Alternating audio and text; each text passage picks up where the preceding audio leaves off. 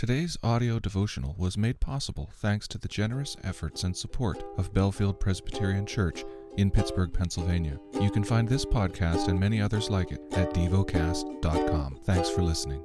The lesson is from the book of Psalms. Chapter 65 Praise is due to you, O God in Zion, and to you shall vows be performed. O you who hear prayer, to you shall all flesh come. When iniquities prevail against me, you atone for our transgressions. Blessed is the one you choose and bring near to dwell in your courts. We shall be satisfied with the goodness of your house, the holiness of your temple.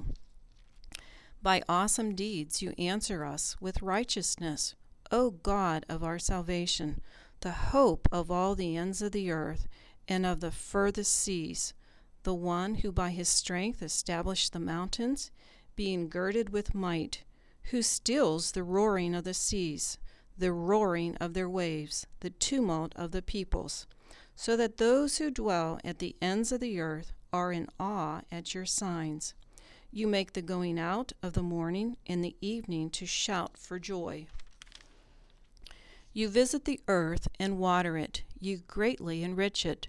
The river of God is full of water, you provide their grain. For so you have prepared it. You water its furs abundantly, settling its ridges, softening it with showers, and blessing its growth. You crown the year with your bounty.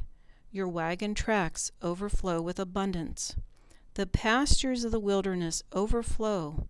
The hills gird themselves with joy. The meadows clothe themselves with flocks. The valleys deck themselves with grain. They shout and sing together for joy. Meditate and dwell on what you're paying attention to in God's Word. How has it connected with your heart or mind?